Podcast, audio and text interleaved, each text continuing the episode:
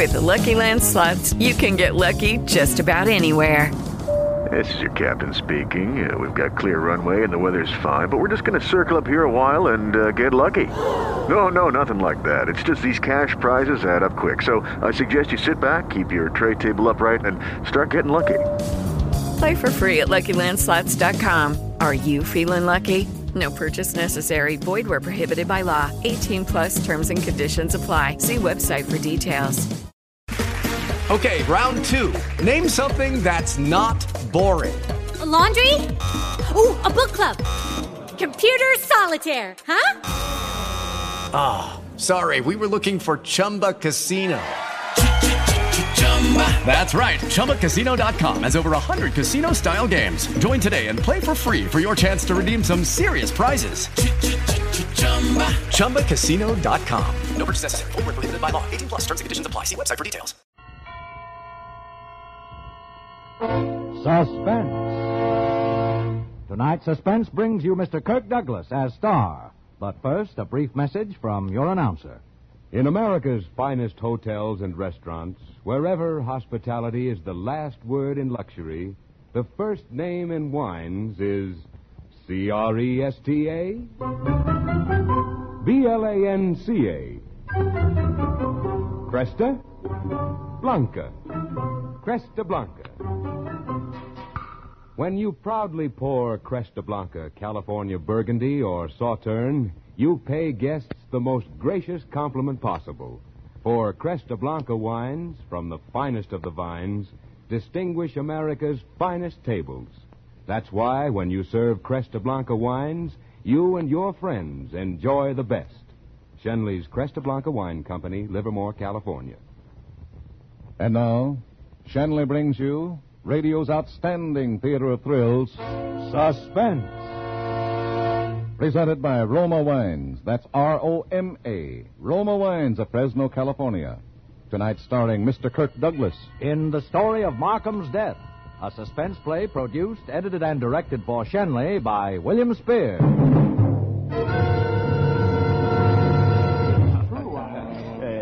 Say Phil Martin's run dry? Well, I didn't make it up. My wife got it from Ann. Hasn't written a word in six months. Yes, and I got it from Peterson, his publisher. They've dropped him from their spring list. Well, bye-bye, deed of American mystery writers. I'm glad to see him go. Phil Martin. I thought that guy'd write from the grave. I don't understand it. I guess it happens to the best of us. Hope he saved his money, but I suspect he hasn't. Phil Martin run dry. I don't get it. I don't get it. I didn't get it either. Unless you border on that fringe of abnormality which marks you as a writer, you can't possibly understand the complete futility you feel when your talent is suddenly turned off like a waterspout. I spent as much time staring at the blank paper in my typewriter as I ordinarily spent in writing an entire novel. Oh, Anne could sympathize with me because she loved me. But I didn't need Anne's stupid sympathy. Darling, I, I'm sure it's only temporary. Temporary?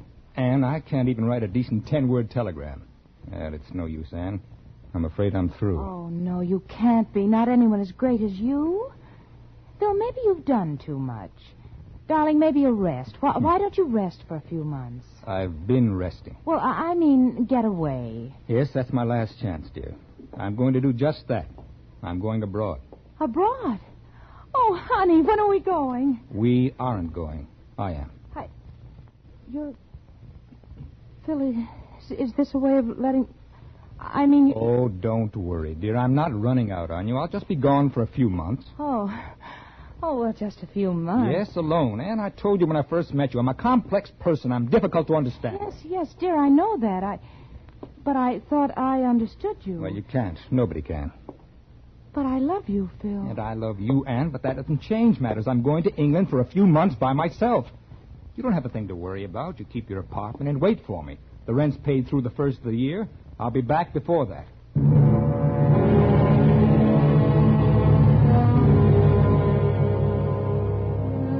Anne Fleming was the beautiful, not overly intelligent type of girl I've associated with since my divorce. Her only family was a half brother, a petty hoodlum whose habit of always wearing gloves won him the imposing nickname of Kid Gloves. That hadn't helped when he ran his car into a storefront, killing two people just a block from where he'd held up a tavern. Kid Gloves had gone to jail three months before I met Anne to serve 40 years for manslaughter and robbery. a very corny plot, the whole thing, including Anne. As I roamed around London, I thought maybe a visit in this city of great mystery tradition would be my answer. And it was. The second day, while wandering around aimlessly in the bombed out and still unrepaired section of Bloomsbury, I stumbled onto my last inspiration quite by accident. Oh, say, uh, when was all this hit? Oh, right at the start of the war, sir. Oh, then this isn't V-bomb damage. Lord, no, Governor. As a matter of fact, the old house across the street had it the first night Jerry come over. Uh-huh. I'd almost say it was the first house to be hit in the war. Oh, well, did it take only one bomb to level it like that? Well, how many do you think it takes? They've cleaned it up a bit now. Old house, that, too. Built back in 1750. Hmm, really? Yeah, pretty well known. Lots of Yanks made their digs there, uh, before the war, that is. Uh, a Yankee rider stayed there once when he was here. Uh, what was his name, Ducky? Oh, E.P. Rowe. No, Poe. Poe. Oh, that- that's it. Poe? Say, you don't mean Edgar Allan Poe, do you? That's him. That's him. What? Edgar Allan Poe once stayed in that house? That's right. American writer. Acquaintance of yours? Well, well, hardly a contemporary. What? Oh, oh, nothing. My little Halbert was playing in the rubble there Tuesday last and dug out a box of junk. Maybe some of it was Mr. Poe's. Like to see it? Why, yes, certainly. Well, it's vaguely possible.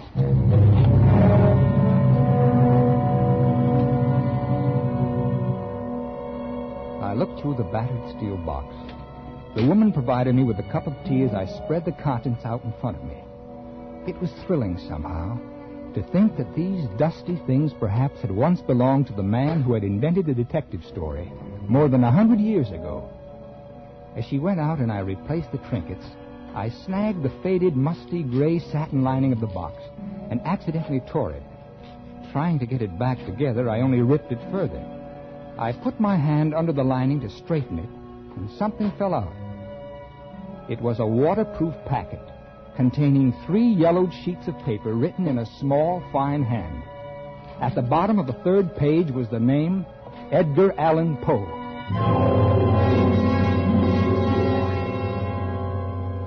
I slipped the packet into my pocket and returned the box. Oh, uh, find anything? Oh, oh, oh, no, just as you said, a lot of worthless trinkets. Oh, uh, by the way, I I ripped the lining as I was putting everything back. Oh, that's all right. Oh no, I'd like to give you something for your trouble and for my clumsy damage. Uh, here, and thank you so much. Five quid. Oh, I say, five quid. But the old thing probably ain't worth a threepenny bit. Well, your time, your trouble, and your courtesy are, though. Thank you very much. But five quid. Oh, I say.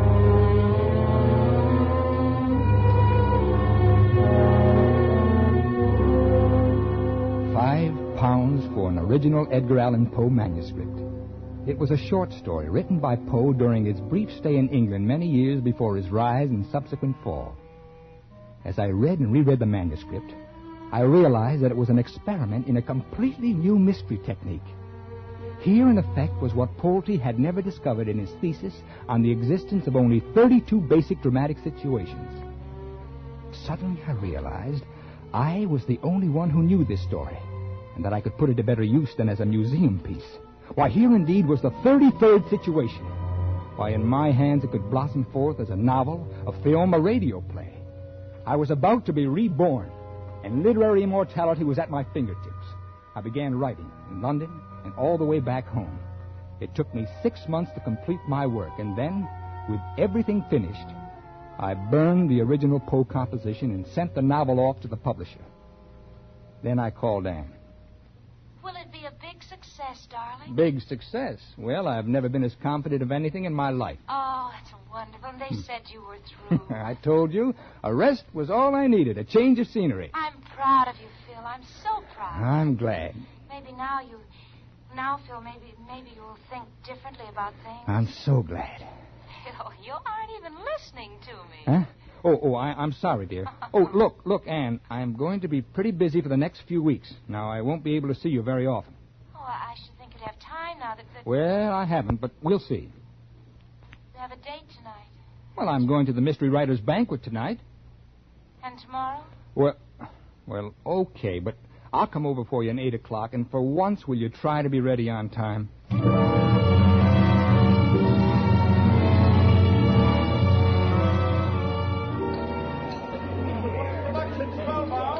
Every year on the anniversary of Edgar Allan Poe's birth, the Mystery Writers of America hold a banquet similar to the Academy Award banquet. Instead of awarding Oscars, they give Edgars for the outstanding works of the year. All of a sudden, everybody was looking at me. Now I have a special Edgar to give. This special award goes to the first writer to discover a new and startling different approach to the mystery story since the death of our patron saint, the great Edgar Allan Poe himself. Philip Martin, for your novel Markham's Death.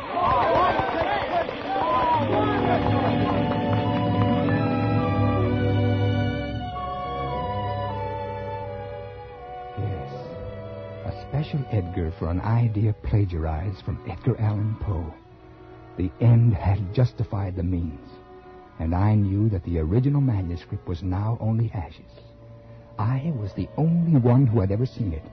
I was completely happy and enjoying my victory after the banquet in the quiet of my own home. Mr. Martin, Yes, speaking. this is Dr. Selgrove. Uh, Dr. Selgrove? Yes, I'm head of the Academy of American Letters. I want to congratulate you, Mr. Martin. I was at the banquet tonight. Oh, well, thank you, sir. Uh, well, yes, indeed. I- I've been uh, collecting data on Edward Allan Poe all my life. Uh, your work was in the finest traditions of Poe. Well, that is the supreme compliment, Doctor. Uh, Mr. Martin, what did you find behind the lining in that steel box in London? What? It was you, wasn't it? What? Oh, I don't know what you're talking about. Yes, in the truest Poe tradition. So much so that I have reason to believe your idea was once Poe's. Now, look, Doctor, I, I hope you haven't spread this misinformation around. Why, you're wrong, of course, but, well, even the faintest suggestion could do me irreparable harm. If you mean, uh, have I been discreet, sir, I have, until now. Well, look, how do you want me to disprove this ridiculous accusation? I'm at the Academy every day. I'll be there tomorrow night until 9.30. The doors close at 8, but I'll wait for you. That will be fine, Doctor. I'll be there around nine. And as I set the receiver back on the hook, I wondered just how much he actually knew and what I would have to do to silence him.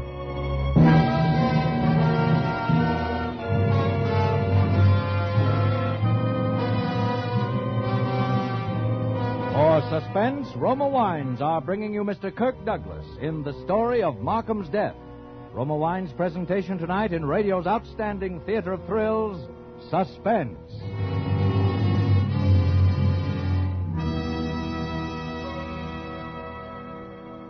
Suspense, radio's outstanding theater of thrills, is presented by Roma Wines. That's R O M A, Roma Wines, from the world's greatest reserves of fine wines. Now that autumn is here, you'll be spending more evenings at home, reading, listening to the radio, or entertaining friends. Now, here's an easy, delightful way to make the most of these pleasant hours. Simply serve delicious Roma California wines, such as glorious Roma Sherry, with its nut-like taste, ruby red Roma Port, or mellow Roma Muscatel. Yes, you'll find that Roma wines really help an evening along. That's because Roma wines taste better. They have a full, rich body and fragrant bouquet you can find only in a fine wine. Tomorrow, give your family and friends a real surprise. Treat them to better tasting Roma wines. That's R O M A, Roma Wines, America's largest selling wines. And now, Roma Wines bring back to our Hollywood soundstage Kirk Douglas as Philip Martin in the story of Markham's death, a play well calculated to keep you in suspense.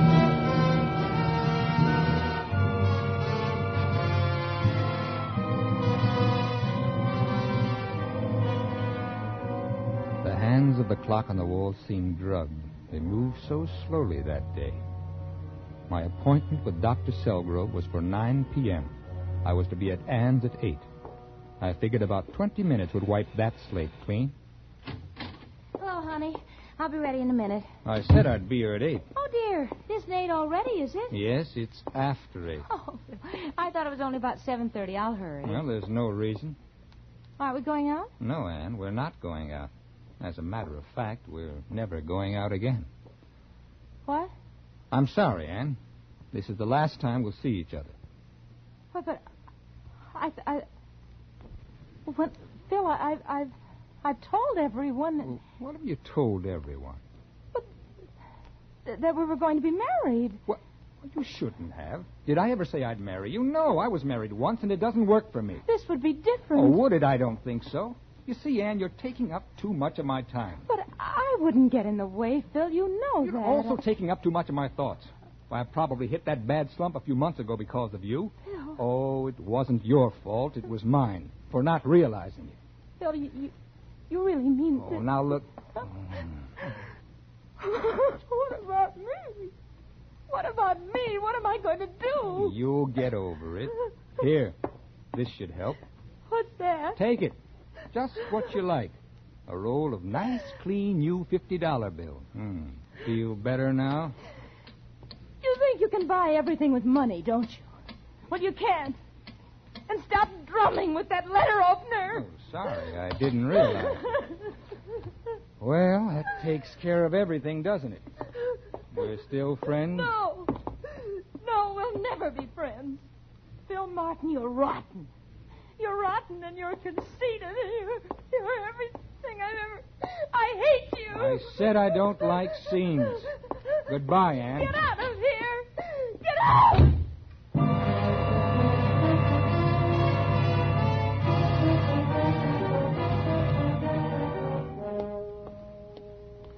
As I left her apartment, I paused to look at my watch. It was 8.30. I noticed a man fade back into the darkness of a doorway, but outside of the fact that he looked vaguely familiar, I thought nothing more of it. I felt as though a weight had been lifted from my shoulders, at least from one shoulder, and I was on my way to lift the weight from the other one. The Academy of American Letters was just a short distance from Anne's apartment. Mr. Martin? Yes. I take it you're Dr. Selgrove. That's right. Uh, sit down, Mr. Martin. I'll stand, thank you. You were at the banquet last night. I remember seeing you. And when I saw you, I knew my search was over. You fit the description just like the missing piece in a jigsaw puzzle. I knew you were the man Mrs. Carruthers described. Well, who is Mrs. Carruthers? The woman who gave you the steel box.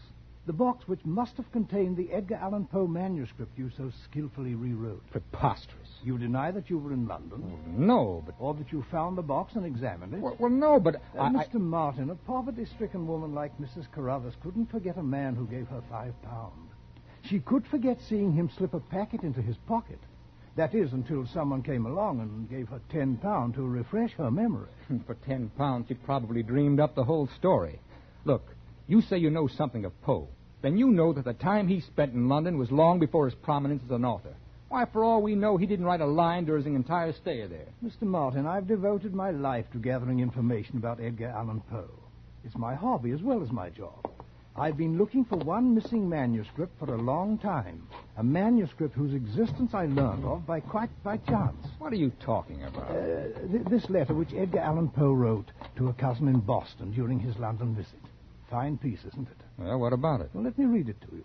He says, My new theory for a tale of murder is a form of induction as opposed to deduction.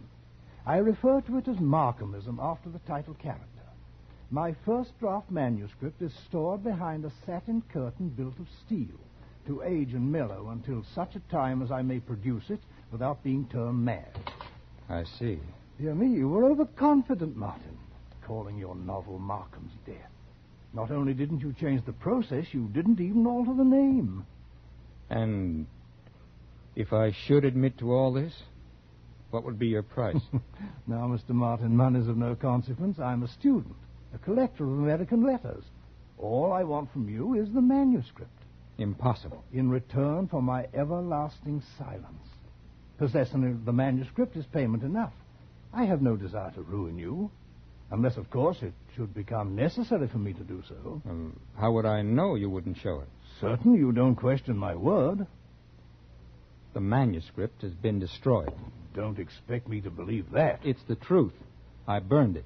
Well, if you want to be difficult, I won't agree with you, Mr. Marg- uh, Martin. Uh, pity you won't cooperate. I- I'll just put this letter back in the safe, and then tomorrow we'll uh, we'll see.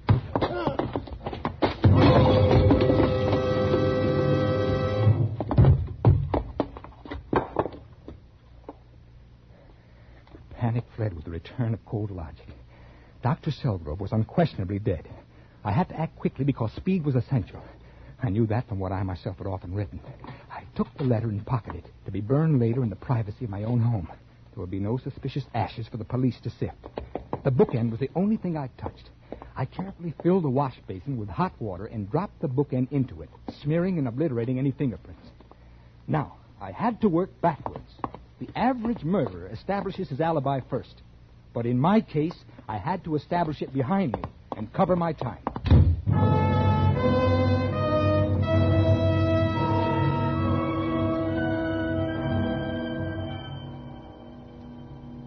Most people are careless about exact times and, and can be off many minutes, especially in their recollection. Have you ever looked at your watch, then had someone ask you the time only to find that you had to look again? yes, Anne would work as my alibi. I couldn't confide in her, but she was careless about time. But what of the man I'd seen in her hall at 8.30?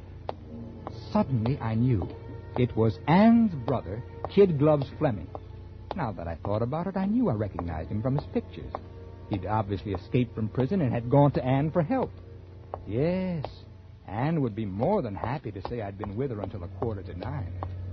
Unobserved, I hurried back to her apartment house. In front of the building, I hailed a passing taxi and entered at precisely 9.5. Uh, where to, mister? Uh, the Milford Club on 59. Not many taxis in this neighborhood, are there? Uh, were you waiting long? Ten or fifteen minutes. I, I wanted to be at the club by nine. Oh, it's almost that now. Is that all? I thought it was later. Oh, well, I'll get you there fast. Oh, that's all right. There's no hurry.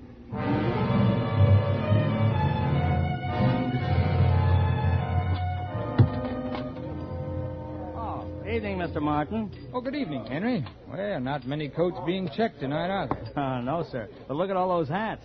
Let me see. Hmm. Seems as though I've misplaced my watch. Oh. Uh, have you the time, Henry? Why, sure. It's uh, 20 minutes after 9. Oh, thanks. Well, I seem to be losing everything tonight. Oh, what's wrong? Well, I've dropped my notebook. Oh, I must have dropped it in that taxi. Was it important? Well, just to me, I had some personal notes in there. Oh, look, I wonder, Henry, if you'd call the cab company for me and ask if it's turned in. Sure. Thanks. My name and address are engraved in the cover. As a matter of fact, I even recall the name of the driver. Good. It struck me as unusual. It was Alonzo P. Alonzo. I'll take care of it. Thanks. Oh, and you might add that I'll post a $25 reward.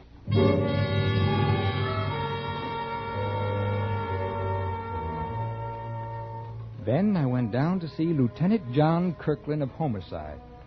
We'd been classmates, and I'd spent many an evening at headquarters discussing our favorite subject, crime. Well, well, well. Hello, hello, Phil. Hiya, Johnny. Anything on the docket? Oh, just routine. Uh, mind if I sit in?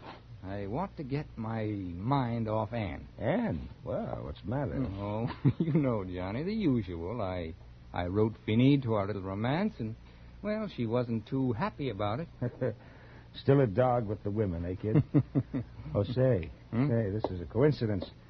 Remember that wild kid brother of Anne's? Kid brother. Oh, oh, you mean the one they call Kid Glove? Well, I Mhm. remember reading about him. Why? Well, he broke out of jail late this afternoon. Uh-oh. Say, Anne will certainly be worried. Well, she won't have to worry anymore. What? Yeah, they caught him down at the railroad station trying to get out of town. Are they bringing him in? Yeah. Stiff. Oh. Yeah, the poor fool decided to shoot it out, and he picked a crack shot like O'Malley to draw on. Oh, uh, well, is O'Malley all right? Oh, oh, sure, O'Malley's always all right. But the kid's dead. Oh. This is going to be tough on Anne. Even though they didn't get along, he's still their, her brother. Well, she'll get over it. I, well, I guess it's better this way. That's a funny thing, though. He was still wearing those kid gloves, and he had a roll of new $50 bills that would choke a horse. Now I understood. Anne's brother had visited her just after I left, and she'd given him the money. Well, I was completely relaxed now. The only person who could possibly spoil my perfect story was dead. Oh, uh, pardon me, Phil, please. Sure. Hello. Uh, this is Kirkland speaking. Oh? When? I see. Who? Philip Martin. Huh? Why, why, he's right here. I said he's right here. Oh, is it for me? Uh, just a second, Phil, please. Yeah. Oh, okay. Let me know. I'll send him right out. Hey, what's up, Johnny? I thought that call was for me. No, no, it uh, it wasn't for you, Phil. It it was about you. Well, about me? Yeah. Where were you this evening? I told you. I had dinner, went over to see Anne, and then met you.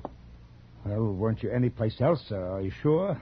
Of course I'm sure. Say, Johnny, what is this? The third degree? Do you remember what time you left Anne's? Why, well, I must have left about a quarter of nine. Yes, I'm sure of that. It was just about nine when I caught my cab. Was anyone with you? Uh, at Anne's, no. We were alone. Couldn't you be mistaken? Couldn't you have been someplace else, maybe at 8.15 or 8.30? No. Why, Phil? Why do you play right into my hands? Why do you make it impossible for me to help you? What are you talking about? Murder, Phil. I'm. I'm arresting you. For murder.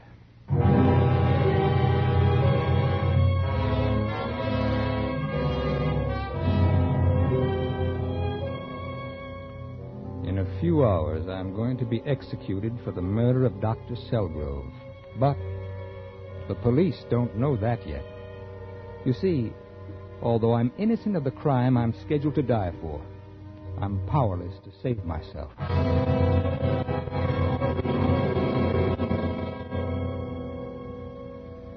Yes, I backed out of my own crime successfully. Only I set myself squarely in the middle of a worse one. The only way I can save myself is by telling that I was busy killing Dr. Selgrove at the time I'm supposed to have killed Anne Fleming. I know that Anne was killed by her brother, but there's no way of proving it. The letter opener he plunged into her chest still had my fingerprints, slightly smeared by his kid gloves. Robbery was ruled out because nothing was disturbed. Snooping neighbors had heard Anne and me quarrel and had heard her scream around a quarter of nine. They suspected that I had hit her and nothing more.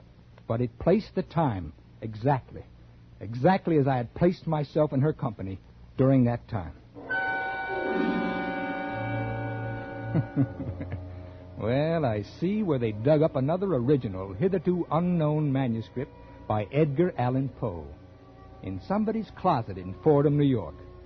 It's all about a man who builds such a perfect alibi for himself that he gets executed for the wrong murder.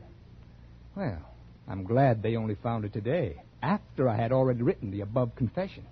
Otherwise, they'd say I'd been plagiarizing Poe again.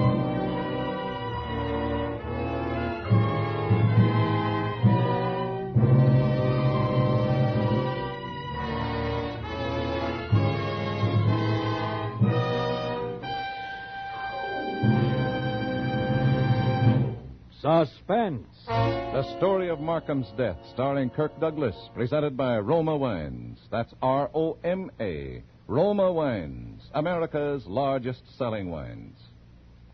Yes, Roma Wines are America's largest selling wines. And this is Truman Bradley to tell you the reason. It's because Roma wines taste better. You see, Roma gathers and presses only the choicest California grapes. Then, with age old skills and unmatched winemaking resources, Roma master vintners guide this grape treasure unhurriedly to peak taste richness. These fine Roma wines are laid aside with mellow Roma wines of years before to await later selection for your enjoyment from the world's greatest reserves of fine wines. This weekend, enjoy the better taste of nut like Roma Sherry, fruity Roma Port, or fragrant Roma Tokay. And always remember to ask for Roma. That's R O M A. Roma wines, enjoyed by more Americans than any other wines. Kirk Douglas may soon be seen in the Hal Wallis production, I Walk Alone. Tonight's suspense play was written by Bob Platt. Next Thursday, same time, you will hear Richard Ney as star of Suspense. Produced and directed by William Spier for the Roma Wine Company of Fresno, California.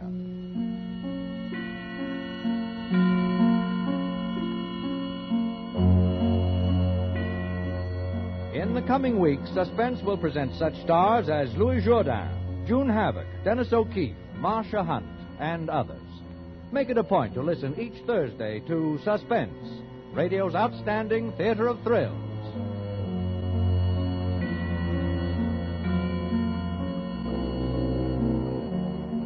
This is CBS, the Columbia Broadcasting System.